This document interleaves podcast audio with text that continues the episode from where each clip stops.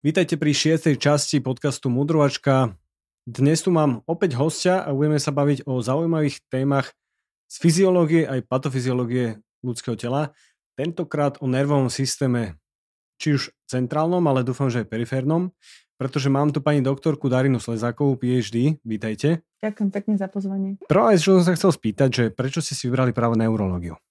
No ja som vôbec nechcela ísť študovať medicínu. To bol sen mojej mamy. Ja som vôbec nevedela, že čo chcem robiť. Ja som chcela byť novinárka, detektívka, právnička, všetko možné. Uh-huh. Ale mama ma dotlačila na medicínu, čiže ja som študovala tak, že aby som prechádzala, ale vyhodili ma len z jednej z jediných skúšky paradoxne. Naozaj? Z internej u profesora Dukáta. Bol to profesor Dukát, áno, to bol taký postrach. A paradoxne na to, že som teda vôbec ma tá škola nebavila, tak som to teda doštudovala, ale um, teraz popravde v štvrtom ročníku sme mali stáže na neurológii. Uh-huh. Uh, mali sme ich na klinike, kde tie stáže sa mi veľmi nepačili, ale uh, mali sme tam veľmi dobrého jedného pána profesora, ktorý ma aj skúšal, bol to neboj profesor Varsík. A z hodou okolností som si vytiahla vlastne na praktickej skúške, ale aj vlastne na tej ústnej skúške roztrusenú sklerózu. Uh-huh. Ale vôbec som to nemalo nič s roztrusenou sklerózou v mojom ďalšom živote. Len vtedy ma tak napadlo, že tá neurológ by ma celkom asi bavila. Tak som si povedala, že idem na kramáre za profesorom Kukumbergom, že teda mm-hmm. chcem ísť k nemu pracovať. Tak som teda za ním išla, povedal mi, že nemám miesta, ale že môžem ísť e, na doktorantské štúdium. A mali vtedy dve témy. A sme tam stáli pri nástenke na fakulte s našim terajším pánom primárom, s doktorom Krivošíkom, s primárom Krivošíkom a boli tam dve témy. Jedna bola, že od profesora Benetina, vôbec som ho nepoznala, a boli tam, že biochemické markery Parkinsonovej choroby a druhá bola a druhá bola niečo proste také patofyziologické s prevodom nervového vzruchu pri tetánii mm-hmm. a tak uh, sme sa teda dohodli, primár si vybral teda tú tetániu a ja že no dobre, tak ja si zoberiem toho Parkinsona. A tak som tam nastúpila a bolo to najlepšie rozhodnutie môjho života, a, lebo som tam vždy mala, aj mám uh, vytvorené podmienky tak, že som tam mohla vlastne rásť aj po výmene vlastne šéfov, za čo som im veľmi vďačná. A vlastne z tej Parkinsonovej choroby som sa tak nejak e, nechtiac alebo náhodou e, dostala k roztrúsenej skleróze. Asi po dvoch rokoch, čo som začala pracovať na klinike, čiže od roku 2009 zhruba, lebo pani doktorka, ktorá sa tam venovala roztrúsenej skleróze, e, ochorela, vypadla mm-hmm. a zrazu tam zostal obrovský dispenzár ktorému sa nikto nejak nevenoval, nemal čas venovať, ani nechcel venovať, lebo bolo to trošku komplikované. No a to bolo opäť jedno z najlepších takých vecí, čo sa mi v živote stala. Mm-hmm. A, lebo ma to nesmierne chytilo, nesmierne ma to baviť doteraz a baví ma rásť s tými pacientami, ktorí sú chronicky dlhoroční, poznám ich rodiny mm-hmm. a za tie roky, čo sa poznáme, tak sme sa niekam posunuli. Mm-hmm. Takže tak skrátke. Mňa z hodou okolností máme niečo spoločné, mňa tiež vyhodil profesor Dukat na, na internej. Ja som bol u neho na, na uh, propedeutike. Uh, najprv ma vyhodil uh, docent Lietava uh, na EKGčku. Spomienky. A potom som urobil u pána profesora propedeutiku a potom sa k nemu dostal na internom v peťke a, a vyrazil ma, lebo som nevedel všetky znaky anemie. tak, ktoré doteraz neviem. Ale teda áno, že, že pamätám si to. Takže uh, asi vtedy ste sa rozhodli, že internet tiež nebude pre vás. Mm-hmm. Dobre, a uh, vy ste teda povedali, že ste začali ako uh, študovať Parkinsonovú chorobu. Mm-hmm. A potom ste dostali ku skleróze multiplex, čo sú Môžeme to povedať tak, že spolu s nejakou Alzheimerovou chorobou taká tá trojka, ktorá, ktorá nás najviac desí? Môžeme to tak povedať. Dlhé roky sa myslelo, že roztrúsená skleróza je iba zápalové ochorenie, že to je demonizačné zápalové ochorenie, autoimune podmienené. Ale potom prišla taká téza, že tam je vlastne aj nejaký aspekt neurodegenerácie. Čiže áno, je to aj neurodegeneratívne ochorenie. A napokon prišiel minulý rok ďalší koncept, uh-huh. že to je vlastne niečo ako smoldering MS, čiže ako keby tlejúce ochorenie, uh-huh. čo si predstavíme ako keby nejakú pahrebu, kde máme mix genetických faktorov, environmentálnych faktorov a nejaké akutné vplyvy, to ako keby rozduchávajú, čo uh-huh. sa prejavuje nejakými akutnými zhoršeniami alebo splanutiami toho ochorenia. Je to to, čo sa najviac bojíme u mladých práve toto ochorenie? Áno, je to najčastejšia príčina, neurologická príčina invalidizácie mladých ľudí, ľudí v produktívnom veku. Týka sa to dokonca aj detí. Uh-huh. Aj vedľa vlastne kramárov, ja teda pracujem na kramároch a vedľa máme detskú fakultnú nemocnicu, kde spolupracujeme aj s ich detským SM centrom, kam oni vlastne posielajú uh, tieto detičky, pretože tam iba v tých centrách pre rozsúsenú sklerózu je ich zhruba 13 na Slovensku, plus teda toto detské, tak iba tam sa môže podávať špecifická liečba, tzv. imunomodulačná pre týchto pacientov a majú to úplne malinké detičky až štvoročné. Okay. A to by vám lepšie potom vedela povedať uh, pani doktorka Surgošová, ale tam je tragédia tá, že keď tie deti sa dostávajú k nám po tej 18 tak už majú ťažké kognitívne poruchy, a majú atrofiu mozgu, ktorú my vlastne nevieme ovplyvniť žiadnou liečbou ani u dospelých pacientov, ani u detí, čiže tie detičky skôr invalidizujú. Mm-hmm. A aký je taký priemerný vek, kedy sa spúšťa, alebo kedy sa možno nie, spúšťa, kedy sa diagnostikuje uh, skleróza multiplex a aké sú tie prvé príznaky, alebo že čoho by sa mali naši poslucháči a diváci uh, báť, alebo že, že čo by ich malo vystrahať, že môže ísť o sklerózu multiplex? Ten priemerný vek bol takedy okolo 20-30 rokov. Dovolím si v súčasnosti povedať, že už tomu tak nie, pretože diagnostikujeme to ochorenie aj vo vyšších vekových skupinách. Mm-hmm. Čo je trošku problém z toho hľadiska, že tí ľudia majú komorbidity už. Mm-hmm. Majú starší imunitný systém. To znamená, že tá imunitná, alebo tá imunitná odpoveď na tú liečbu, ktorú my dávame tým mladším pacientom, nie je taká, ako by sme mm-hmm. si mhm. predstavovali, plus sú ohrození viac neždúcimi účinkami tej liečby. Tie komorbidity sú také štandardné. Pridružené hej, ochorenia, pridružené áno, ochorenia, kardiovaskulárne, aj rôzne Srdce, iné. čiže zvýšený krvný tlak. Uh-huh. Samozrejme. A vlastne aj to, že už sú starší, lebo starnutie samo o sebe je chronický zápal. Hej, čiže aj to je problém. Uh, to je jedna vec. A druhá vec je, že vždy, keď sa ma toto spýtajú, že ako sa môže prejaviť roztrúsená skleróza, tak potom strašne veľa ľudí aj volá, alebo keď niekde som, alebo niekto iný, keď o tom hovorí, lebo zrazu to majú všetci. Uh-huh. A bohužiaľ je to tak. Lebo toto je jedno z takých uh, najheterogenejších ochorení, až také proste šialené svojimi príznakmi. Môže to byť od zápalu očného nervu, čo sa prejavuje vlastne bolesťou za okom, bolesťou hlavy, bolestiami vlastne ako keby pozeraní do strán, hej, poviem tak mhm. laicky. Ale môže to byť aj úplne subklinický priebeh, to znamená, že ten pacient absolútne nevie, že sa mu zdá, že možno má unavené oči z počítača. Uh-huh. Ak začne pacient zápalom očného nervu, tak je to prognosticky dobrý pacient. To tak v prvom, okay. tak na úvod. Potom máme rôzne poruchy, ako sú trpnutie, motorické poruchy. A úplne najhorším prognostickým faktorom je, keď pacient začne poruchami rovnováhy alebo okohybnými poruchami, pretože to sú príznaky, príznaky vlastne z oblasti mozgového kmeňa alebo teraz mozočka, čo je veľmi dôležitá lokalita a tam, keď sa nachádzajú lézie, obzvlášť také akútne, tak eh, ten priebeh býva veľmi taký až agresívny, by som povedala, čiže u týchto pacientov aj volíme špecifickú liečbu od začiatku inú, účinnejšiu. Ale kvázi pod obrazom roztrúsenej sklerózy môžu prebiehať rôzne neuropsychiatrické eh, symptómy alebo poruchy, ako je úzkosť, depresia, panická porucha, tetánia. A mm-hmm. veľmi často sa proste zamieňa s tetániou, často sa zamieňa s vertebogénnymi algickými syndromami.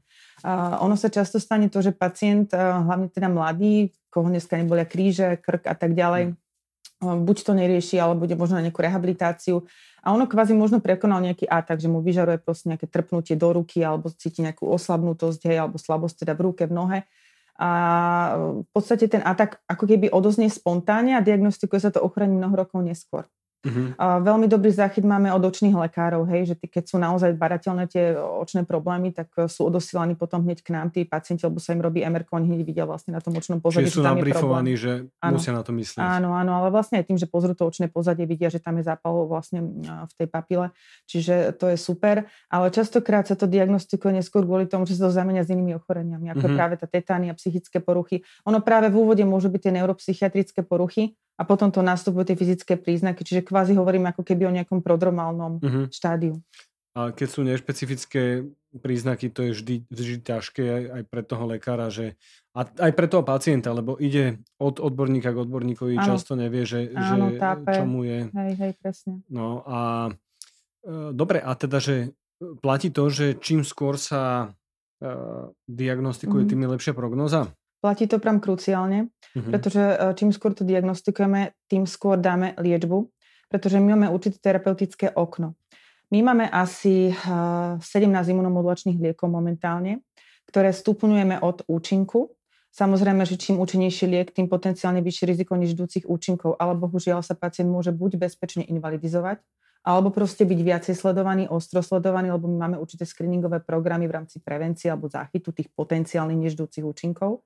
A tie lieky vlastne idú od účinnosti zhruba 30% až po takmer 90% na oddelenie ďalšieho relapsu. Uh-huh. Zámerne hovorím relapsu, lebo my rozlišujeme viac pojmov, čo sa týka priebehu diagnostiky, ale aj teda vlastne liečby toho ochorenia. Jedno je relaps, to znamená nejaký atak, akutné spanutie ochorenia, to sú nejaké symptómy, ktoré môže byť od trpnutia po motoriku, po točenie hlavy, čokoľvek, závisí od toho, že kde akutne ten zápalový plak alebo ten zápal v nervovom systéme vzplane, že v ktorej lokalite mozgu alebo treba zmiecha, alebo je to ochorenie centrálneho nervového systému, tak tam vlastne vznikne ten klinický obraz.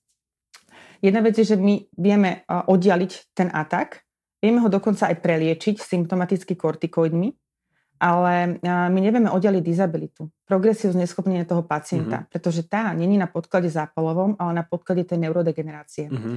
Tam prebiehajú totižto od začiatku tieto dva procesy naraz, dokonca u pacientov, ktorí majú tzv. radiologicky izolovaný syndrom, to znamená, že nemajú navonok žiadne klinické prejavy roztrúsenej sklerózy a náhodne na magnetickej rezonancii sa zistí, že majú plaky, ktoré, alebo zápalové ložiska, ktoré splňajú obraz diseminácie priestore, lebo tam musí byť typická taká distribúcia tých ložísk, alebo nebude diseminácie v čase, že tam je aj akutné zápalené ložisko, ktoré teraz sa vychytáva po podaní kontrastnej látky.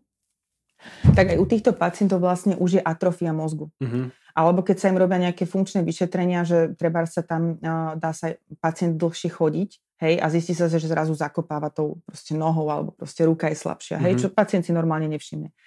Uh, jedna vec je, že tá neurodegenerácia uh, je vplyvom uh, dochádza tam k úbytku mozgových buniek, poviem to tak zjednodušene, vplyvom toho zápalu a vplyvom tej neurodegenerácie. My vieme ovplyvniť len tú časť, ktorá je v dôsledku toho zápalu, tými liekmi, ale neurodegeneráciu nie a tá je príčinou tej disability, toho, že ten pacient ide ďalej, ďalej a zhoršuje uh-huh. sa, aj keď má tú najlepšiu liečbu. Ako by sme možno v jednoduchosti vysvetlili e, divákom a poslucháčom, že čo je to tá neurodegenerácia? Neurodegenerácia je zrýchlený úbytok neurónov, ktorý je vplyvom rôznych faktorov, najmä oxidatívny stres, mitochondriálna dysfunkcia, proste rôzne faktory, ktoré narušujú, narušujú ako keby ten metabolizmus tej hmm. bunky, tej nervovej bunky a ona zaniká, zomiera. A my ju nevieme obnoviť, mozog není schopný hmm. reparácie. Ja vždy, keď to čítam, uh, tak vždy to je jak cez kopírak uh, ako zrýchlené starnutie. Áno. Že, že, že keď, keď sa o tom bavíme a, a teda e, možno taká otázka, že vy, vy vediete e, Centrum pre sklerózu mm-hmm. multiplex na mm-hmm. Kramároch a, e, a viem, že robíte aj iné veci, ako teda iba takú tú, tú štandardnú akutnú terapiu mm-hmm. tých pacientov, že sa o nich staráte ako celok mm-hmm. o tých pacientov. A robíte teda aj iné intervencie, viem, že robíte mm-hmm. aj štúdie, aj, aj s mm-hmm. aj, aj mm-hmm. so Stavkou, aj so všelikým, mm-hmm. že, uh, že viete nám povedať o tom možno viac, že, že mm-hmm. aby aby vedeli aj tí diváci, poslucháči, že čo sa, čo sa mm-hmm. deje, čo sa študuje, lebo si myslím, že to tak pekné štúdie, že treba o tom hovoriť. Jedna vec je poskytnúť pacientovi imunomodulačnú liečbu, ktorá ho vie zastabilizovať, respektíve vie zastabilizovať ten zápal ale opakujem, že nevieme ovplyvniť tú neurodegeneráciu, tú atrofiu a tú progredujúce, progredujúce zneskupnenie pacienta, ktoré ide postupne nenápadne a marketné začína byť po určitej dobe trvania ochorenia. Uh-huh. Hej, to znamená možno 15-20 rokov. U každého to je iné. Závisí od toho, akú dobrú liečbu dostane pacient na začiatku toho ochorenia. Uh-huh. A my vieme sa k tej neurodegenerácii postaviť potom tak, že príde pacient a hovorí, že som unavený, mám poruchy pamäte, lebo to je klinický prejav neurodegenerácie alebo atrofie, hej alebo má depresiu, alebo je úzkostný, alebo proste nevládze. A žiada nás, aby sme mu niečo predpísali, hej, aby šiel do lekárne, šupol si nejaký rýchly liečik mm-hmm. a všetko bolo v pohode. To chce väčšina pacientov, bohužiaľ. Mm-hmm. Vďaka Bohu a vďaka osvete sa ten trend začína meniť, aspoň teda uh, u nás tlačíme našich pacientov k tomu, aby boli trošku aktívnejší, pretože Uh, tí naši pacienti, ešte toto by som na, na úvod povedala, uh, únava je najobťažujúcejší prejav toho ochorenia. Takmer 80-90 pacientov má vlastne uh, neprekonateľnú únavu, ktorá je úplne iná ako my, keď sme unavení, alebo aj po službe človek, alebo čokoľvek. Hej? On proste nevie ju prekonať. Ale ja ju neviem farmakologicky ovplniť. Veľa uh, pacientov nadužíva rôzne lieky, mysliaci, že im pomáhajú, nechcú sa ich vzdať rôzne symptomatické mm-hmm. lieky, vazodilatancia a podobne, amantadín, hej a takéto, ale nemá to efekt. Uh-huh. Jediné, čo má efekt, je pravidelné cvičenie a úprava životosprávy, čo oni najskôr nechcú prijať. Uh-huh. Hej? Uh, lebo mi povedia, že ale doktorka, ja som to skúšala, ja som bol taký unavený, ja už som nevládal. Uh-huh. A v tom je dôležité ich podporovať, edukovať, nielen zo strany lekára, ale aj zo strany celého SM centra. To znamená, aj naše sestričky sú k tomu inštruované. A momentálne sa teším k tomu, že rozbiehame aj semináre pre sestričky v rámci SM center na Slovensku, pretože sestra je tá prvá, ktorá príde do kontaktu s pacientom, ktorá sa s ním niekedy rozpráva viac ako lekár. Jasne. Čiže podstatné je ich podporovať a kontinuálne udržiavať v tom, že musia cvičiť alebo venovať sa aktivite pravidelne, aj tú stravu dodržiavať kontinuálne, čo môžeme potom rozviesť neskôr, lebo nemá význam si raz za týždeň zacvičiť alebo chvíľočku dodržiavať nejaký typ diety, lebo vieme, že ten mikrobiom alebo proste tie ostatné veci sa vrátia tam, kde boli. A ani a by to, to fyzicky nezvládli. Áno, presne. Hej, hej. No. Čiže toto je veľmi dôležité, ten holistický prístup je, dovolím si povedať, aj podľa štúdy 40% úspechu. Uh-huh. A, bolo to také celkom zaznávané do posiaľ, ale tým, že profesor Giovannoni, čo je taký veľký SM-kolog, eh, vydal tú tézu vlastne o tej smoldering MS, tak sa uh, posledný rok, dva zača, začína viac fokusovať ten výskum aj na tieto, tieto štúdie vlastne s pohybovou aktivitou, s jogou, s mindfulness, eh, dokonca s otužovaním. Vy robíte tajči? My sme robili, začali sme s tajči pred rokmi, tam boli tiež pekné výsledky. Uh, robili sme projekt horolezecké steny z FTVŠ, robili sme vlastne, teraz nám pacienti tancovali, cvičili a dodržiavali vlastne stravu protizápalovú, ktorú sme robili v spolupráci aj s Myškom Pálenikom, aj s docentom Bielikom. Tam tiež veľmi pekný pilot vyšiel, aj kolegynka to vlastne práve spisuje, bude sa to publikovať. A momentálne nám dokončili pacienti otužovanie podľa Wim Hofa, trojmesačný pilot, kde som veľmi zvedavá na výsledky a dúfam, že budem mať aj financie, lebo a my vlastne dávame stres a oni majú mm. autoimunitné ochorenie, Hej. takže sama som zvedáva, že do akej miery bude, lebo momentálne sa majú perfektne, zlepšili sa im všetky funkčné škály, škála vlastne, kde testujeme vlastne limitácie chôdze, hybnosť vlastne horných končatín, únavové škály, depresia, úzkosť a tak ďalej. Máme samozrejme laboratórne odbery, ktoré ideme dávať momentálne vlastne na, na vyšetrenie, ale otázne je, že keďže sa tu jedná o nejakú akutnú aktiváciu sympatikového systému, že do akej miery mm. to je OK a kedy to začne byť pre nich poškodzujúce, Hej. unavujúce. Že takže... Dokedy to bude horméza a dokedy to presne. už bude nadprahové. Hej, hej. A mne presne to, čo hovoríte, že mne to dáva obrovský zmysel, že že keď sme sa bavili o, o tom, že sa to podobá na to zrýchlené starnutie, že aj, aj tam v rámci tej dlhovej kosti sa, mm. sa predpokladá, že práve tá horméza, že také, že, že nájsť tú hranicu, kedy to ešte nie je jed, ale je to stále liek, lebo, lebo presne ako hovoríte, že pre niekoho, a treba nájsť aj ten stresor, podľa mňa, pre mhm. tých ľudí, že pre niekoho možno to otužovanie, že nevedia sa na to adaptovať, alebo, alebo možno pre nich bude lepšie teplo naopak, alebo pre niekoho bude, bude tá fyzická aktivita viac sedieť aerobná, pre mhm. niekoho viac silový tréning a že nájsť, nájsť možno to, ale, ale ja, ja dúfam, že vám to vyjde, pretože práve to, že keď už to robí pravidelne a, a ten stresor je taký, že sa na neho adaptujú tí ano, ľudia, tak, eh, tak eh, si myslím, že to má nejaký, nejaký význam v tej liečbe. Ono, ja som ich do tej štúdie natiahla, pôvodne ich bolo 15 pacientov, zostalo ich 12 statočných, ale oni asi po nejakom 3. 4. otužovaní si húfne začali, si nakúpili kadi domov proste. Mm-hmm. Úplne sa tomu oddali, oni majú veľmi dobrú inštruktorku, Mišku Davidovičovú, akože to je proste baba, ktorá sa tomu oddala, tomu projektu naozaj, že kompletne až na to robíme aj takú relaxáciu predtým v kombinácii s tým dýchaním, čiže mm-hmm. je tam určitý aj koncept tej meditácie alebo mindfulness svojím spôsobom, čiže uh, naozaj uh, to zlepšenie vidíme my fyzicky, markantne u nich, aj teda po tej psychickej stránke, tak sme ešte zvedaví na tie laboratórne výsledky. A ono to s tým teplom je tak, že vlastne pre rozsúcenú sklerózu typické niečo také, čo sa hovorí Unhofov fenomén. Oni uh, veľmi neznášajú teplo. To mm-hmm. znamená, že vplyvom tepla im sa zhoršujú ich chronické symptómy, napríklad im začne sa viac točiť hlava, alebo im viac trpne proste okay. končatina, hej. Čiže niektorí pacienti už nemôžu ísť na dovolenku, to nemôžu ísť do spýtať, sauny, že, no. v kúpeloch nemôžu ísť do bahna. Čo som si všimla, že paradoxne niektorým pacientom robí dobre, ale infračervená sauna, že im uvoľňuje spasticitu, že máme pacientov, mm-hmm. ktorí chodia každé dva týždne do infračervenej sauny, uvoľní sa im spasticita, lebo na to máme tiež nejaké symptomatické lieky, ale tie majú svoje účinky najmä na kognitívne funkcie, takže veľmi nerada sa k tomu uchylujem, mm-hmm. ale e, naozaj skôr pomáhajú takéto nefam, nefam, nefarmakologické postupy.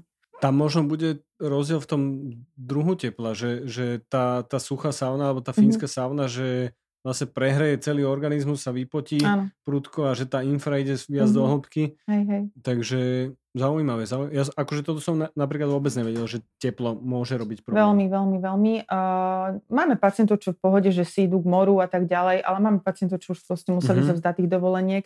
A mali sme pacientov, ktorí nevedeli proste o tom, že takéto niečo je a došli s kúpelou zhoršení. To ešte pred rokmi, dávno, mm-hmm. dávno, keď sa to tak nevedelo. Čiže je to rôzne. A čo sa týka aj cvičenia napríklad, tak niektorí využívajú také ochladzovacie techniky pred cvičením, že ochladzovacie vesty, mm-hmm. alebo si dajú predtým studenú sprchu, lebo keď sa prehrejú, tak sa môže vlastne zhoršiť ten stav. Čiže okay. aj takto sa to dá. A u nich sa vlastne aj dávkuje tá aktivita. Hej, že postupne sa navyšuje intenzita, Jasne. opatrnejšie ako u zdravých ľudí ale kvázi ja im vždy hovorím, že môžu cvičiť ako zdraví ľudia a že oni sami na sebe otestujú tú hranicu. Nemôže sa im nič stať. A cvičenie nespôsobuje ataky ani relapsy, mm-hmm. ochorenia, čiže m, mm, nič také není podložené vedeckými faktami. Donedávna sa im teda cvičiť zakazovalo a mnohí mhm. lekári mm-hmm. si to stále myslia. Toto ma veľmi mrzí, že nie osveta v tomto smere. Tak správame tú osvetu. Áno, spravíme tú osvetu. Aj podľa zahraničných publikácií sa lekári alebo neurologovia necítia byť erudovaní a vyškolení v tomto smere, aby mohli radiť pacientom. Uh-huh. Ani ja nie som vyživový poradca, ani žiadny fitness poradca a podobne. Čiže mám to naštudované z publikácií a z toho výskumu, čo my robíme.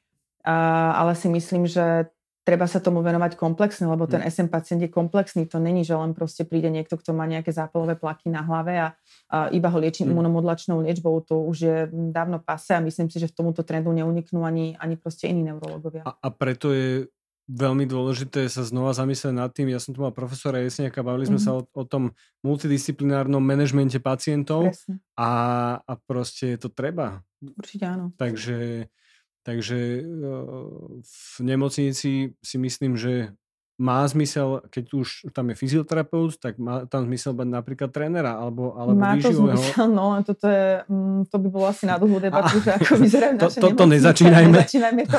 to nezačínajme. Ale áno, keď som bola v zahraničí, že sme boli pozerať, ako tam vyzerajú SM centra, tak vždy boli prepojené proste presne, že dietolog a rehabilitácia. Mm-hmm. Komplex. Hej, že pacient bol posunutý hneď z SM centra na rehabilitáciu. Mm.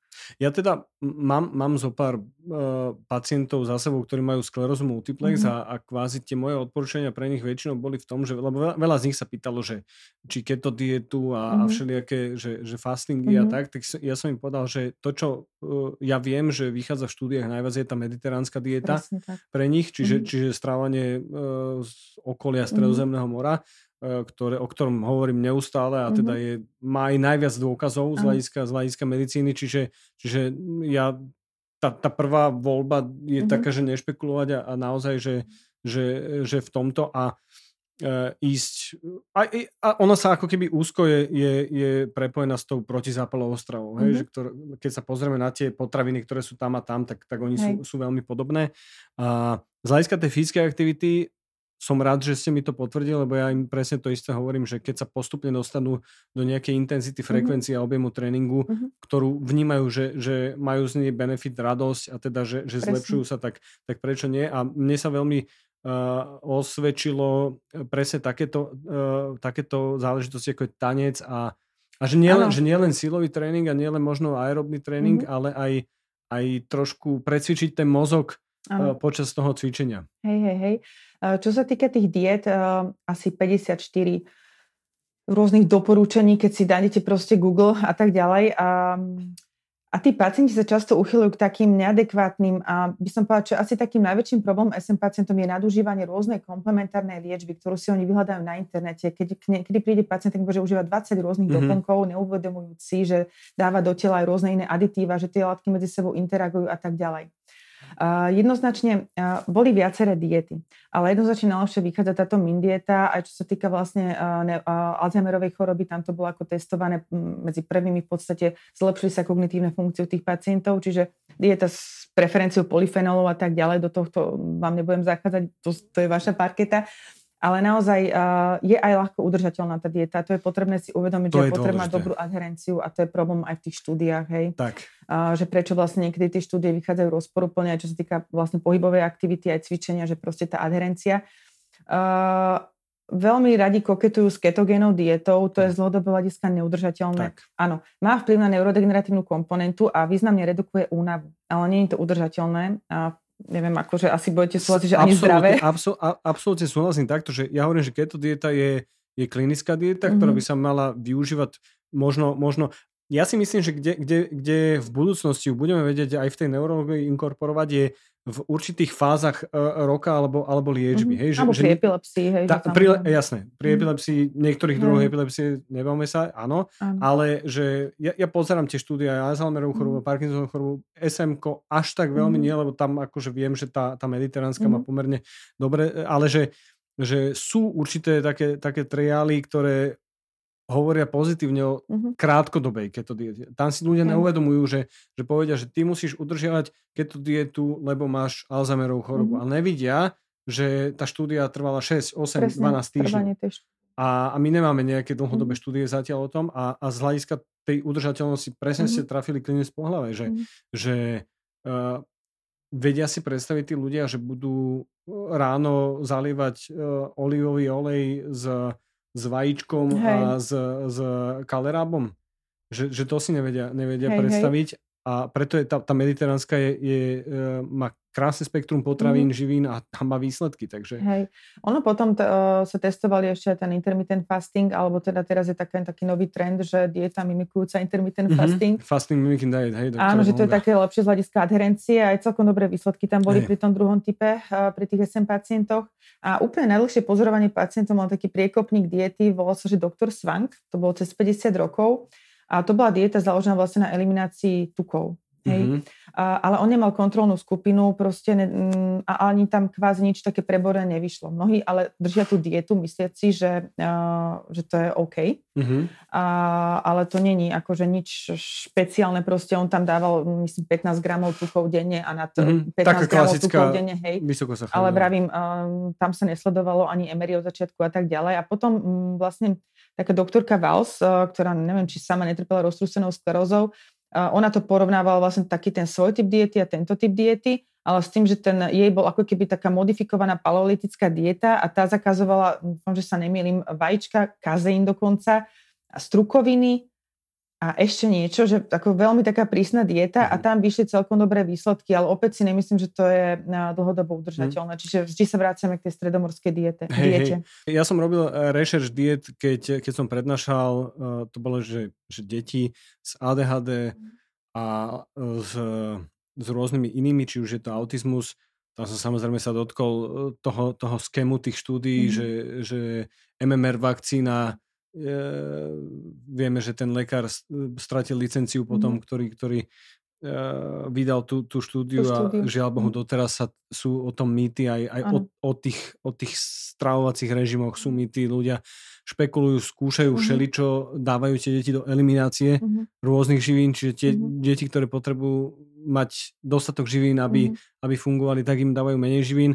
A, a, ale áno, že niekedy, niekedy Veď ja si myslím, že prečo môžu vychádzať tie diety často, že je tam nejaká reštrikcia, čiže sa zniží príjem kalórií mm-hmm. a dostane sa človek do kalorického deficitu. Aj.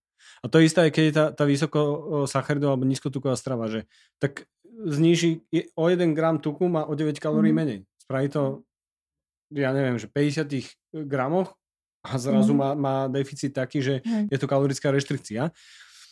A, a zároveň, že, že prečo podľa mňa tiež aj tá, tá nízkosacharidová, nízko, uh, aj nízkosacharidová, nízkotuková strava nie je udržateľná, lebo, lebo napríklad tie tuky majú, ma, uh, nesú si nejaké chuťové fenomény, mm-hmm. ktoré sacharidy a bielkoviny nemajú. Mm-hmm. A tí ľudia si potrebujú užívať život, mm-hmm. lebo už, už nesú so sebou nejakú diagnózu hej, hej, a, a potrebujú, potrebujú mať niečo v tej strave, čo, mm-hmm. je, čo je chutné. Čiže presne znova sa vraciame k tej mediteránskej strave. Mm-hmm. Uh, ešte, ešte možno uh, popri, popri tom pohybu a, a e, strave. E, ako je to so spánkom a mhm. sklerozom mm-hmm. multiplex a ako je to s nejakým uh, zvýšeným stresom a sklerozom mm-hmm. multi, multiplex a rád by mhm. som sa potom ešte venoval uh, transplantácii kmeňových buniek, keď môžeme. Jasné. Uh, s tým spánkom to je dosť problém, lebo um, Spánok ako taký vieme, že má vplyv na celé telo, na imunitné funkcie, na hojenie rán a tak ďalej, či to už non-REM spánok alebo pos, uh, proste uh, REM spánok na to uchovanie vlastne tých mm. pamäťových stôb a tieto veci. A oni majú ten spánok porušený, jednoznačne. Jednak ho majú porušený v dôsledku toho, že majú plaky lokalizované v určitých častiach čelových lalkov proste, kde uh, robí to stres, hej, mm-hmm. proste nespia. A jednak nemôžu spať preto, že majú nepokojné nohy, že majú bolesti, že majú trpnutie. Zväčša to je naj, najčastejšie vlastne, čo je problémom, je vlastne spasticita alebo teraz túhnutosť tých dolných končatín a e, v neposlednej miere to, že chodia v noci cikať, lebo mm-hmm. majú vlastne neurogénny močový mechúr. No, urologovia nemajú radi tento názov, mm-hmm. ale tí naši pacienti teda alfa, omega aj v tých početočných štádiach, čo sa oni hambia priznať, aj teda tie mladé ženy hlavne, že majú inkontinenciu mm-hmm. a urgentné močenie. Čiže oni vlastne celú noc niečo robia, buď sa prevalujú, alebo musia ísť cikať a, a tak mm-hmm. ďalej, hej. V dôsledku tejto poruchy spánku majú zhoršené kognitívne funkcie, zhoršenú depresiu, úzkosti a tým pádom sa to odrazí aj na fyzickom stave. A my musíme cieľene pátrať po tom, kde tento blúdny kolobeh vlastne pret, uh, pretneme a snažíme sa im nejakým spôsobom pomôcť. Hej? Čiže úpravu a opäť sa vraciame vlastne k úprave režimu. A fyzická aktivita. Fyzická aktivite, presne tak. Hej. Čo sa týka stresu ako takého, tak chronický stres je to individuálne, hej, niekomu vyhovuje stres, či už akutný alebo chronický. Niekto má takú genetickú predispozíciu, predispozíciu že proste dostane z akutného stresu infarkt alebo transientnú globálnu amnéziu, hej, keď má možno ešte nejaké kardiovaskulárne rizikové faktory, hej. Uh, ale kvázi ten akutný stres vieme, že to je vlastne nejaká obrana organizmu, hej, že aby sa mi niečo nestalo. A niekto chudák proste zostane stať od laku a zrazí ho auto. Mm-hmm. Hej, čiže je to individuálne. Akutný stres pri autoimunitnom ochorení môže vyvolať relaps. Mm-hmm. Hej? A čo sa týka chronického stresu, tak ten sám ako taký u pacienta môže vyvolať autoimunitné ochorenie, ale nie u každého. Hej? Takže niekto sa adaptuje dobre a niekto sa adaptuje tak, že bohužiaľ v kombinácii s inými environmentálnymi faktormi, konkrétne pri ostrúsenej skleróze, to je hlavne nedostatok vitamínu D, mm-hmm. hej, uh, rôzne hormonálne zmeny, ale hlavne prekonané infekcie a nadužívanie antibiotík mm-hmm. v mhm. detstve a v dospelosti. Mm-hmm. To je veľmi, veľmi časté. A hlavne sa vždy vraciame k jednému takému momentu, ktorý spája všetky ako keby tie environmentálne faktory a to je črevný mikrobiom alebo mm-hmm. mikrobiota. Hej, veľa sa teraz o tom hovorí v poslednej dobe. Na našich SMkových fórach, to bolo už pred rokmi, sa s tým začalo, ale nevenovala sa tomu pozornosť, lebo gro sa vždy sústredil na tú imunomodulačnú liečbu. Ale už pred rokmi sa, som počula prednášky o fekálnej transplantácii a podobných veciach. A zdá sa, že to funguje. Áno. Zdá sa, že to funguje a, a čo sa týka aj experimentu vlastne aj na myši, keď sa v zdravej myši transplantovalo vlastne mikrobiom, ktorý bol od myši, ktorá mala auto, autoimunitný model encefalomielitidy, tak sa nej proste vyrobila SMK, mm-hmm. hej. Mhm. A čo sa týka toho mikrobiomu, tak to je ten je extrémne dôležitý a tá diverzita mikrobiomu pacientov zase je iná ako u zdravých ľudí. To sme my tiež zistili, mm-hmm. aj sa to potvrdilo aj v tej našej štúdii. A samozrejme sa to mení v závislosti od druhu prijatej stravy. A ešte nevieme, čo s tým robiť. Áno. od druhu pri... Áno, to teraz je taká, taký trend, hej, že tá personalizovaná, tie personalizované probiotika, čo na tom no. strašne chcú zarábať niektorí no, ľudia. No, a vlastne m, mm, toto by som tiež nejak nekonkretizovala, ale je mi úplne ľúto pacientov, ktorí s prepačením vysolia peniaze mm. za toto a aj za mnohé iné doplnky, mm čo som niekedy až prekvapená, lebo naozaj tým našim pacientom jediné, čo potrebujú, je udržiavať si zdravý črevný mikrobióm, lebo ten je úzko prepojený proste so všetkou neurohumorálnou kontrolou a proste s mm. mozgom. A, a, a vlastne to je tá, vraciame sa k tej mediteránskej strave. Vitamín D, tomu, ten musia užívať kontinuálne. To je v podstate hormón, je to imunomodulátor, my ho potrebujeme. Dáva sa v zvýšených dávkach vlastne v zime, ale aj v lete by sa mal užívať, lebo dávame si rôzne ochranné faktory. Ľudia sú veľa v autách, proste v práci. Nie, nie sme tak vystavení slnku, ako bola kedy, hej. Čiže vitamín D ale to je vlastne všetko. Uh-huh. Oni nič viac nepotrebujú. Oni nepotrebujú umelo si do, doplňať vitamín C alebo zinok, čo oni mnohí robia kontinuálne tiež, lebo vlastne si nedajú to jablko alebo ten pomaranč alebo niečo. A to hej. stačí odmerať v krvi. Áno. To, toto sú tie veci, že, že často tých pacientov ako keby necháme na pospas. Uh-huh. Uh, rôznym fóram mm-hmm. a internetom ano. a tam sa dozvedia všetko. Ano. Tam sa dozvedia, akože kebyže si prečítam, že mám sklerózu multiplex mm-hmm. a idem na nejaké anglické fórum, tak ďalší deň si môžem nakúpiť všetky doplnky sveta, ktoré hej, existujú. Hej. A, a ja by som sa možno aj vrátil k, tom, k tým, e, tým, tomu mikrobiomu, lebo mm-hmm. áno, že, že jasné, že ten gut-brain axis to funguje, mm-hmm. že, že od čreva to ide cez ano. mozog, imunitný systém je s tým spätý, a, ale že že ľudia, čo si neuvedomujú, že ono je to pekná téma, je to fascinujúce, ale mm-hmm. my o tom strašne veľa nevieme. Mm-hmm. Ja, ja, ja dúfam, že, že uh, s Viktorom sa dohodneme na termíne. Už sme si písali, že si o tom povieme trošku viac a, a do hĺbky, ale, ale teda, že, ten, že tie personalizované uh, probiotika, že uh-huh. ja, ja nemám, nemám problém, že keď sú nejaké, že máme nejaké, už máme nejaké evidence base, že niektoré kmene môžu pomáhať uh-huh. plošne ľuďom. A, a to nie sú, že personalizované uh-huh. probiotika. To je o tom, že človek si to vyskúša a že či jediné, čo môže vtedy povedať, uh-huh. že, že dobre, tu máme vedecké dôkazy, že tieto kmene uh, vyzerajú, že fungujú na toto, toto, toto, to, uh-huh. že už sú, existujú také tie prvé nástrely, tie, tie psychobiotika hey. a takéto a, a teda, že ako sa cíti, či sa mu zlepšil stav, hej, že samozrejme hej. tam hrá rolu aj nejaký hej. placebo, mm-hmm. ale teda, že, že ale dať, ja neviem, že stovky eur, tisícky eur. eur na pol roka. No, že, a, a že e, analýzu črevného mikrobiomu. A mne to prinieslo už zo pár ľudí a teda, že Dobre, máme tu tento kmeň, ktorý pokladáme, že, že, že e, môže pôsobiť negatívne mm-hmm. na naše črevo.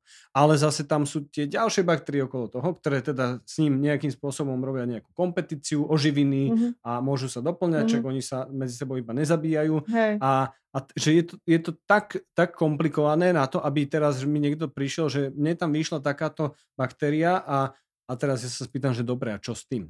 Presne, nemáme že, dáta že na to. príde tam, príde tam mm. uh, niekto so svetenou vodou a, a zabije iba tú mm-hmm. baktériu, no čo sa s tým dá robiť? Že sa dajú antibiotika a antibiotika Hej. nie sú selektívne. Čiže Hej. tam viac menej hodím bombu.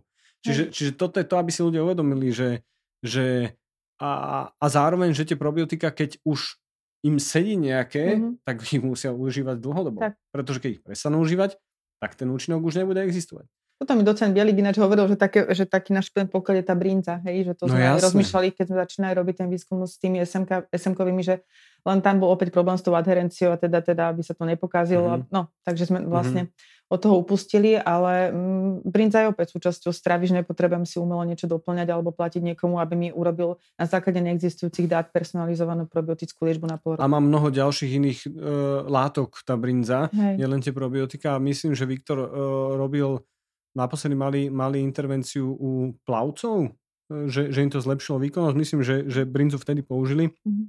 Ja súhlasím, že my tu máme obrovské šťastie, že tú, tú brinzu máme hej. a že ju celý svet nepoznal, aby bola vykúpená. Hej, hej, hej. A každopádne, e, áno, že, že to sme, prebrali sme nejaké tie doplnky výživy a, a možno e, na záver tej SMky mm-hmm. skúste mi povedať niečo o tých kmeňových bunkách. To je teraz taký nešťastný trend, um, jak sa chodí, začalo chodiť um, po revolúcii do, uh, do Chorvátska a do zahraničia, tak teraz všetci cestujú, aby sa dali otransplantovať. Mm-hmm. Hej?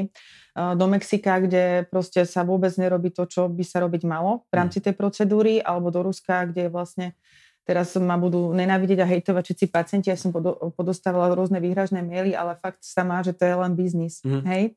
Uh, Transplantácia kmenových buniek je určená pre pacientov, ktorí majú agresívny priebeh ochorenia a zdá sa, že naozaj na základe tých posledných dát a dlhodobých sledovaní je účinnejšia ako imunomodulačná liečba.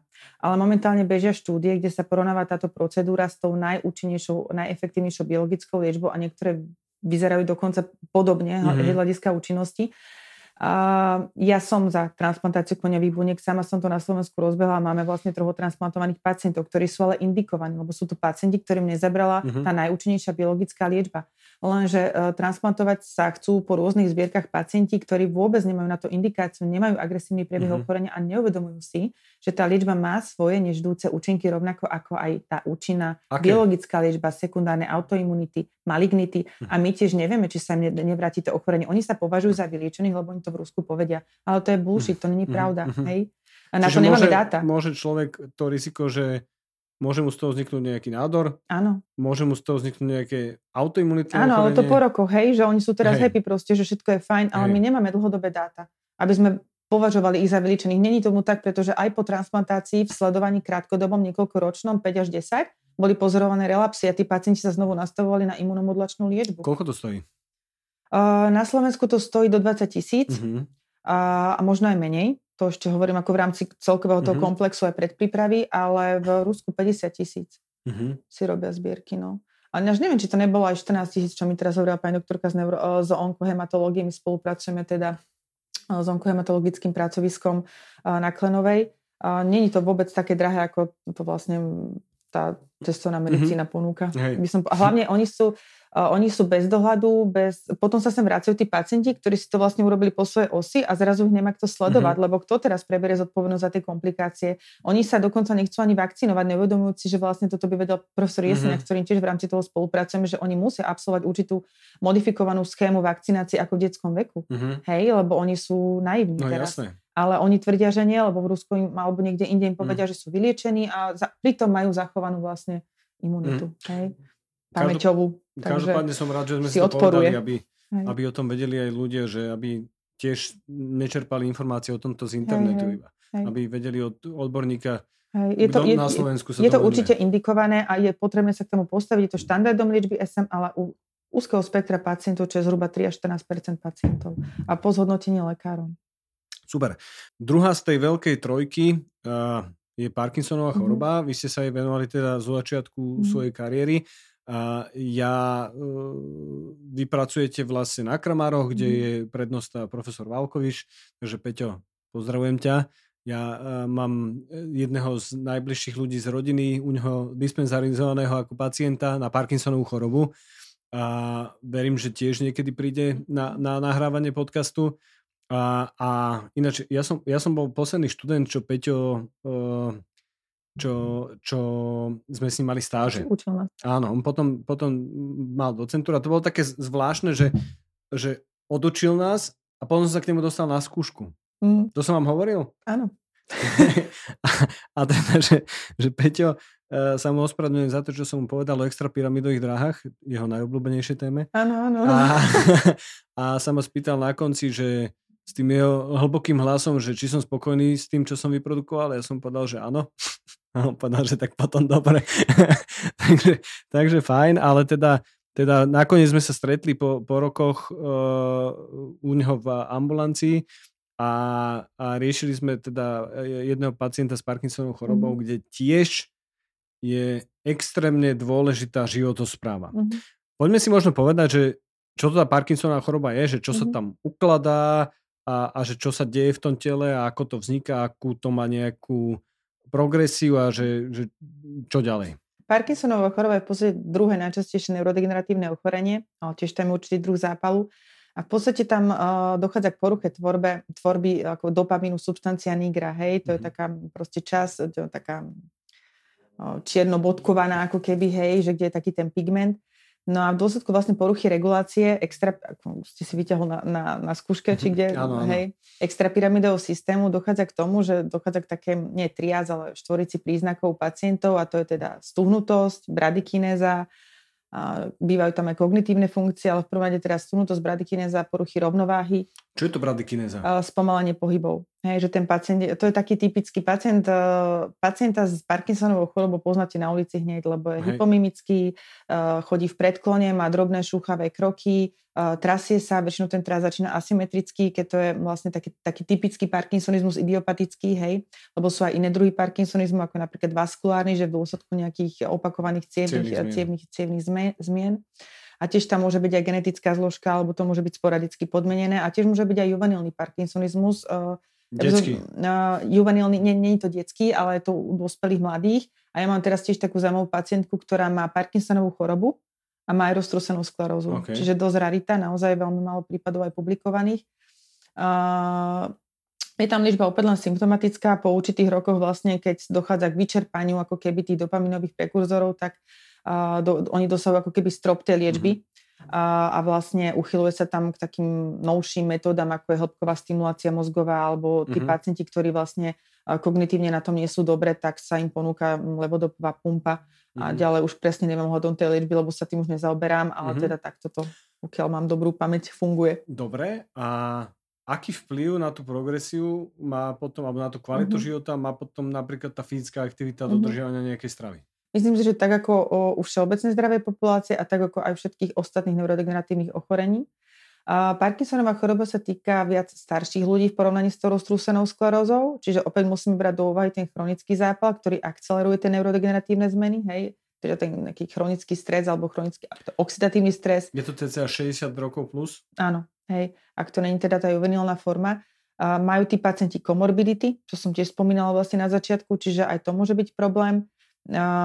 Čiže u nich je extrémne dôležitá tá pravidelná fyzická aktivita a to, aby v nej, a to, aby v nej boli vlastne podporovaní a kontinuálne ako keby nie že kontrolovaní, ale keď sa robili napríklad štúdie pri Alzheimerovej alebo Parkinsonovej chorobe, čo sa týka pohybu a neviem už presne, ak sa volá tá štúdia, ale bolo to na takej dobrovoľnej báze, hej, že pacientom sa niečo doporučilo, že čo majú teda doma robiť, ale neboli kontrolovaní ako v mhm. nejakej inej štúdii, tak tie výsledky tam vôbec neboli mm-hmm. také, hej pretože napríklad, e, keď sa robia nejaké také intervencie, ale vždy to musí byť komplex intervencií, čiže strava v kombinácii s fyzickou aktivitou a s kognitívnou rehabilitáciou, mm-hmm. tak sú tam dobré výsledky. Dokonca keď sa sledovali vlastne pacienti, ktorí mali predispozíciu na nejaký kognitívny deficit v rámci neurodegenerácie, tak vlastne u tých pacientov sa nerozvinula demencia mm-hmm. v mhm. porovnaní s tými druhými pacientami, ktorí tie intervencie nemali. Mm. Tak my vieme, že, že v rámci prevencie demencie Eh, že čo funguje jediné, že to je fyzická aktivita. Áno, aj v rámci prevencie iných ochorení, kde, lebo neurológia je taká ťažká v tomto, hej, mm. že my máme veľa ochorení, ktoré nevieme liečiť, ktoré sú chronické. Hej, že tam mm. proste naozaj, že nemáme tú etiopatogenézu tak urobenú, aby sme vedeli proste dať nejaký liek a stopneme to ochorenie.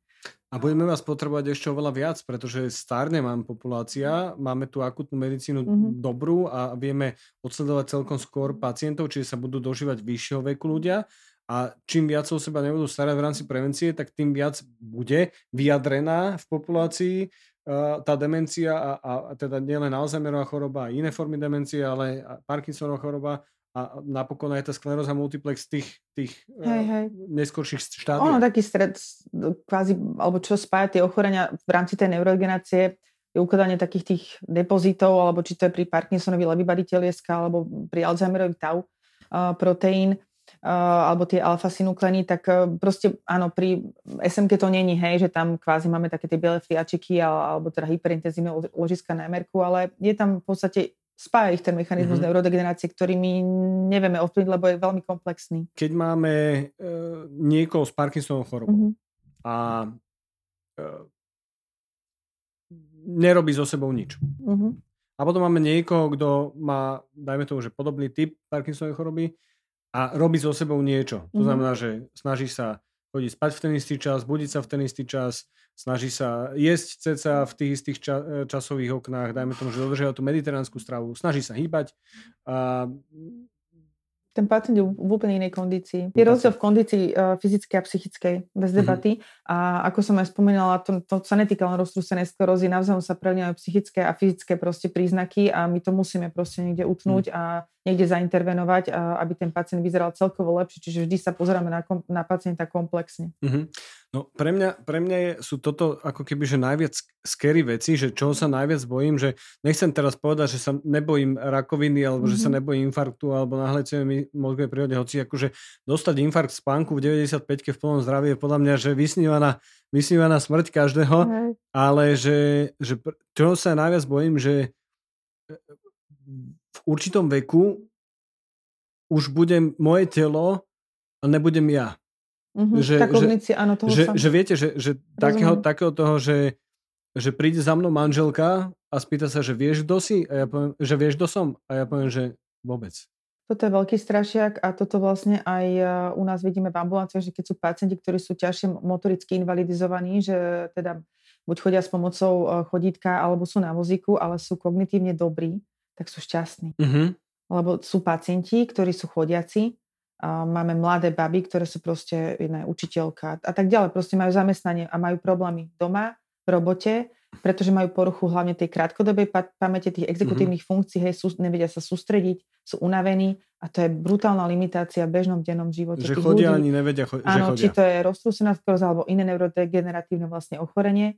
Takže uh, a naozaj sú dôkazy na mhm. to, že my to vieme oddialiť alebo urobiť prevenciu, mm-hmm. alebo aj sekundárnu prevenciu ak naozaj sa dodržiava životospráva. Hej, čiže kombinácia tých uh, kardio uh, cvičení aj v kombinácii s tou silovou, hej, že v určitom štýle dávkovania, ja vám viem povedať, ako to je pri roztrúsenej skleróze, ja neviem, tam sa do, doporučuje vlastne uh, to anaerobné 3 až 5 krát týždenne, možno až 7 hm. krát týždenne, ale v nižšej intenzite a silové sa doporučuje 3 až 5 krát, možno jedno, dve opakovaní, uh, možno mm-hmm. 10 sérií, hej. Mm-hmm ale um, nemyslím si v zásade, že nejaký rozdiel medzi uh, týmito doporučeniami pri iných mhm. neurodegeneratívnych mm-hmm. ochoreniach, lebo to není Čiže drastické. aerobná aktivita 3 až 5 krát týždenne? Viac tej aerobnej viac aktivity doporučuje sa... aero, a viac sa doporučuje aerobnej aktivity, áno, a mhm. samozrejme pri dobrej dýchovej tolerancii, mm-hmm. hej, že tí ľudia to musia byť schopní utolerovať, udýchať. A je to kvôli BDNF? Čiže... Tam, tam ide vlastne celkovo o to, že aby sa, oni, aby sa postupne tým, tým opakovaním a tou pravidelnosťou zadaptoval kardiovaskulárny systém a mhm. vlastne mm-hmm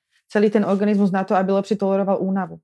To má, tak to má vlastne zmysel napríklad u, u roztrúsenej sklerózy. Jasné. A, a rodu tam budú mať teda aj niektoré uh, látky, či už hormonálnej povahy, alebo všeobecne, že látky, ktoré hej, hej. pomáhajú, uh, pomáhajú tomu mozgu. no a ja som, ja som teda premostil z toho, z toho nezapamätávania sa na tú Alzheimerovú chorobu, ktorá je tá, tá posledná z tej trojky, to je asi najčastejšie neurodegeneratívne ochorenie. Hej A tá sa veľmi teda prelína už, už spomínanými tými vaskulárnymi demenciami, niekedy je to ťažké odiferencovať, hej, že či to je vaskulárna demencia, alebo najčastejšie sa totiž to jedná o, zmie, o zmiešaný typ demencie, mm-hmm. že tam je tá Alzheimerová zložka, ale aj tá vaskulárna, alebo diagnostikovaná v staršom veku, kedy tí pacienti majú vlastne už viac tých cerebrovaskulárnych faktorov, aj vidíme to aj na mozgu, na mr hej, že majú tam mm-hmm. proste nejaké staršie ako keby drobné ischémie. Čiže, čiže vaskulárna, tam zväčša ide o ukladanie plakov, a, a, a cievne, o... cievne zmeny, hlavne teda v dôsledku nejakej kardiovaskulárneho rizika, tak. alebo cerebrovaskulárneho rizika, uh, ateroskleróza, diabetes, uh, neliečená hypertenzia. Zrýchlené starnutie ciev. Áno. No, hej, čiže hej, sa to kombinuje. A plus plaky, hej, mhm. samozrejme, uh-huh. ktoré sú pri, uh-huh. pri Alzheimeru. Uh-huh. Čiže sa, sa to kombinuje a, a ako vyzerá ten pacient? Pacient vyzerá zmetene, nešťastne, až uh, možno agresívne, uh-huh. lebo oni sú nervózni sami zo seba. Uh-huh. Hej. A v tých posledných štádiách v podstate chudnú, lebo tam sú nejaké, neviem presne povedať, to budete vedieť vy, ale tam už nejaká porucha regulácie uh, le- leptínu. Takže začínajú vlastne chudnúť. A moja babka mala Alzheimerovú chorobu vlastne tiež. Uh, dostali pomerne mladom veku, čiže tam sme to mali vlastne aj, aj po tejto osi. Na klinike veľmi týchto pacientov nemávame, možno v minulosti na nejakú primodiagnostiku, ale skôr sa to robí možno tú ambulantnou formu alebo v tom memory centre, ktoré vlastne je v Bratislave, mm-hmm. kde teda tých pacientov aj dia, diagnostikujú, aj dispenzarizujú, aj vlastne tam dochádza k tej kognitívnej rehabilitácii, ktorá je pre nich nesmierne dôležitá. V bežnom živote to znamená u seniorov alebo u ľudí, ktorí sú možno v nejakom už riziku, že by mohli dostať tú demenciu, to, že čo môžu pre seba urobiť, lušiť krížovky, čítať knihy, diskutovať, proste malovať. Hej, stretávať sa s mladými ľuďmi. Stretávať sa s mladými ľuďmi, presne. Čiže rôzne takéto aktivity, uh, ktoré sa robia aj v tých, v rámci kognitívnej rehabilitácie v tých vlastne memory centrách, ale v kombinácii s inými samozrejme, že tam už majú špecifikované formy tých, tých art terapie a takýchto vecí alebo tých tréningov, ale vieme to urobiť aj, aj v bežnom živote už len tými obyčajnými krížovkami. Uh-huh. A, a sociálnym kontaktom. Keď je niekto kto vie, že má históriu, že mm-hmm. rodinnú teraz myslím, že moja babka, moja mama alebo čokoľvek, vie si pravdepodobne aj, aj geneticky uh, ApoE podľa mm-hmm. všetkého si vie zistiť, že aký má variant, že či má zvýšené riziko. To je také etické, etická otázka, ale áno, no dá sa to. No a že ten človek vie, uh, že má predispozíciu. Mm-hmm. Vie si to minimalizovať tou primárnou prevenciou? Vie si to minimalizovať, na to sú štúdie, na to sú dáta, proste rozsiahle dáta. A aj čo som spomínala, aj, aj vlastne taká, aj taká fínska štúdia, neviem, či som spomínala tú alebo tú americkú, ale proste naozaj boli robené rozsiahle štúdie, kde sa používala trojkombinácia, vždy trojkombinácia fungovala. A dokonca potom skúšali vlastne ešte zaradiť ome, a, alfa, e, tri omega masné kyseliny. Uh-huh.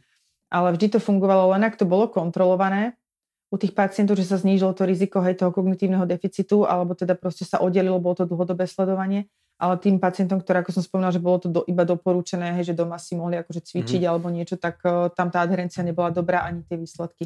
Ale je veľa štúdí, ktoré potvrdzuje uh, redukciu alebo teda zníženie rizika uh, kognitívneho deficitu alebo progresie kognitívneho mm. deficitu aj, už ako sekundárne prevencie, ak sa používa trio uh, strava, cvičenie a kognitívna rehabilitácia, ktorú nemusia dochádzať rovna psychológovi na ňu, lebo to by mali robiť certifikovaní psychológovia, mm. ale môžu aj v domácom prostredí preto niečo urobiť. A pritom to nie je vôbec ťažké, že, že reálne... Najlacnejšia forma. Je to zadarmo? Uh, áno, je to zadarmo, nemusíte chodiť do lekárne. Uh, v súčasnosti je taký trend strašný polypragmázie, že uh, ľudia strašne veľa nadužívajú lieky a rôzne vitamínové doplnky a valí sa to hlavne na tých starých ľudí z tých všetkých možných reklám. Mm. A takže ako ani sa im nedivím a hlavne mm, tá starostlivosť zdravotná není taká, aká by mala byť pre nich, že by, mm, čo sa týka erudície, hej, v tomto smere, že nemajú možno tie informácie alebo tú podporu, hej, hmm. že Uh... A s tým sa stretávame aj nielen akože v neurologii, ja sa s tým stretávam často, že príde pacient s niečím a že, že uh, uh, niekto mu povie, že, že schudnite. Mm-hmm. To je pre mňa také isté odporúčanie, ako že daj sa dokopy, keď mu povie psycholog. Že, áno, áno. Že, že naozaj... Také povrchné a môže to toho človeka odradiť a spôsobiť úplne opačný efekt, to, čo potrebuje ten človek, alebo to, čo mu tým no. chceme dopovedať. A, a zároveň áno, že, že čo je pre ľudí zaujímavé, že my sme leniví, máme radi skrátky, takže áno, že je lepšie, keď niekto si povie, že dám si ginko mm-hmm. a zlepší mi to, hoci vieme, že to ginko nefunguje. Áno. A, a že kto má platiť reklamu na pohyb? Príroda? hej, hej, to... je to lacné, preto to ani ne, podľa môjho názoru dovolím si povedať, že aj ten výskum sa fokusoval mnohé roky iba na lieky, lieky, lieky. Mm. Až teraz tie posledné roky sa toto, lebo už sa tomu trendu podľa mňa nedá uniknúť a malo by sa mm. to mhm. dostať viac aj do, do povedomia. Jasné, že stále sú na dedinách alebo proste aj v meste nejakí proste starší ľudia, ktorí sa proste hambia alebo majú pocit, že ja mám ísť mm. niekde cvičiť alebo ja mám ísť niekde robiť pre seba, že sa no. sňať a čo. Ja si myslím, že v tomto je ešte taká stigma, alebo že by bola potrebná zmena tej paradigmy a mali by sa tí tí starší ľudia proste v tomto smere podporovať, hej, že to není hamba, že nepomôže s nučencami, ale proste hej. ideš urobiť niečo pre seba. A to je, to je otázka akože systémového nastavenia podľa ano. mňa, že, že veľkej práce. Mm-hmm. Ja by som možno ešte dodal k tej Alzheimerovej chorobe, že čo je zaujímavé, že tam sa, sa pred, uh, sú, sú štúdie, ktoré už uh, ako hovoria, že či Alzheimerová choroba je diabetes tretieho typu, mm-hmm. že, že má, má také, že, že tá, tá, tá glukózová dysfunkcia mm-hmm. metabolizmu mm-hmm. v mozgu, mozgu, že je tam veľmi dôležitý faktor mm-hmm. toho zhoršovania, že, že prečo to funguje potom ten pohyb a tá mm-hmm. strava, však asi vieme. Hej. A, no a, a mne sa práve to páči, že ja som si aj preto vás zavolal na podcast, lebo, lebo uh, presne to isté, keď sme sa bavili predtým, keď sme spolu sedeli, uh, tak, tak sme, sme sa rozprávali o tom, že kedysi tomu, čo, čo robíme, alebo že, že ja, ja čomu sa venujem, že sa kedysi smiali ano. E, e, lekári ano, ano. a smiali sa, sa iní, že, že čomu sa venujeme, mm. že takýmto veciam. Mm. A teraz vidíme, že tie štúdie, keď ja si pozerám, tak tam je že obrovský náraz toho, aké intervenčné štúdie sa robia mm. a že veľmi podstatná súčasť je tá životospráva a že teraz vidíme, že to má obrovský účinok napokon. Uh, porovnanie veľkých štúdií, že fyzická aktivita mm funguje pre cukrovkárov lepšie ako metformín, čo je liek na cukrovku. Hej, hej, hej. A tým nehovorím, že ten metformín nie je dôležitý. Ten bude dôležitý, že aj liečba bude vždy mm-hmm. dôležitá pre tých pacientov, aby si nemysleli hej. zase, aby neverili šarlatánom, ktorí povedia, že teraz lieky neužívajte, to vás usmrcuje, to vám robí zle a iba robte toto, toto a tieto bylinky si dávajte a, a, a toto luhujte a toto mm-hmm. fajčite.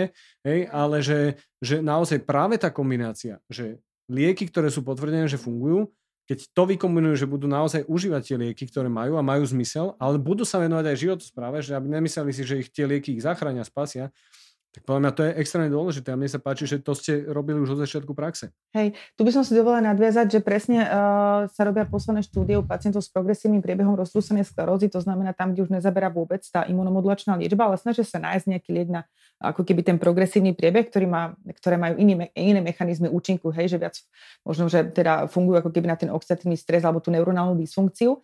A tie štúdie nepovychádzali mm-hmm. s rôznymi liekmi, ako boli masívne dávky biotínu a podobne, hej, že sa mm-hmm. oni sa mhm. snažia o nejakú neuroreparáciu, hej, alebo neurorestauráciu toho systému. A kritika toho je, že tam nepoužili fyzickú aktivitu. Mm-hmm. Od mm-hmm. proste veľkých S, akože neurologických, čiže teraz sa to ide ako keby opravovať tie štúdie a zaraduje sa tam tá životospráva. Hej? A, a naozaj, uh, áno, mnohí sa tomu smiali, aj uh, vlastne keď sme to aj my s tým začali, alebo si myslíš, že to je nejaké hrajkanie, ale nie, nie, lebo uh, ja robím s chronickým ochorením, dovolím si povedať, že tých pacientov poznám roky a môžem aj z klinickej praxe, nielen z toho, čo mám naštudované, alebo čo som počula na forách, môžem potvrdiť naozaj, že tí pacienti z dlhodobého hľadiska sa majú oveľa lepšie, ktorí robia niečo pre seba, ako tí pacienti, ktorí nerobia nič. Mm. Z hľadiska komplexného hľadiska motoriky, z hľadiska kognície, bez debaty. Za tým mm. si stojím.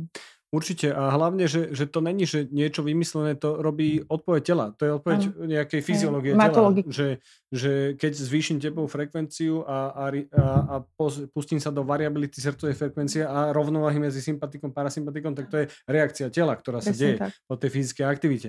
Uh, tá kalorická reštrikcia dostane to telo do nejakej hormézy, takisto ten pohyb dostane do nejak, a to telo sa snaží robiť niečo viac preto, aby prežilo. Každá jedna bunka. Čiže, čiže, čiže áno a, a som rád, že, že takýchto odborníkov, ako ste vy, tu už zo pár máme. máme Chcem máme. povedať, že, že zo pár, ale máme, máme. ale máme a podľa mňa to ide dobrým smerom.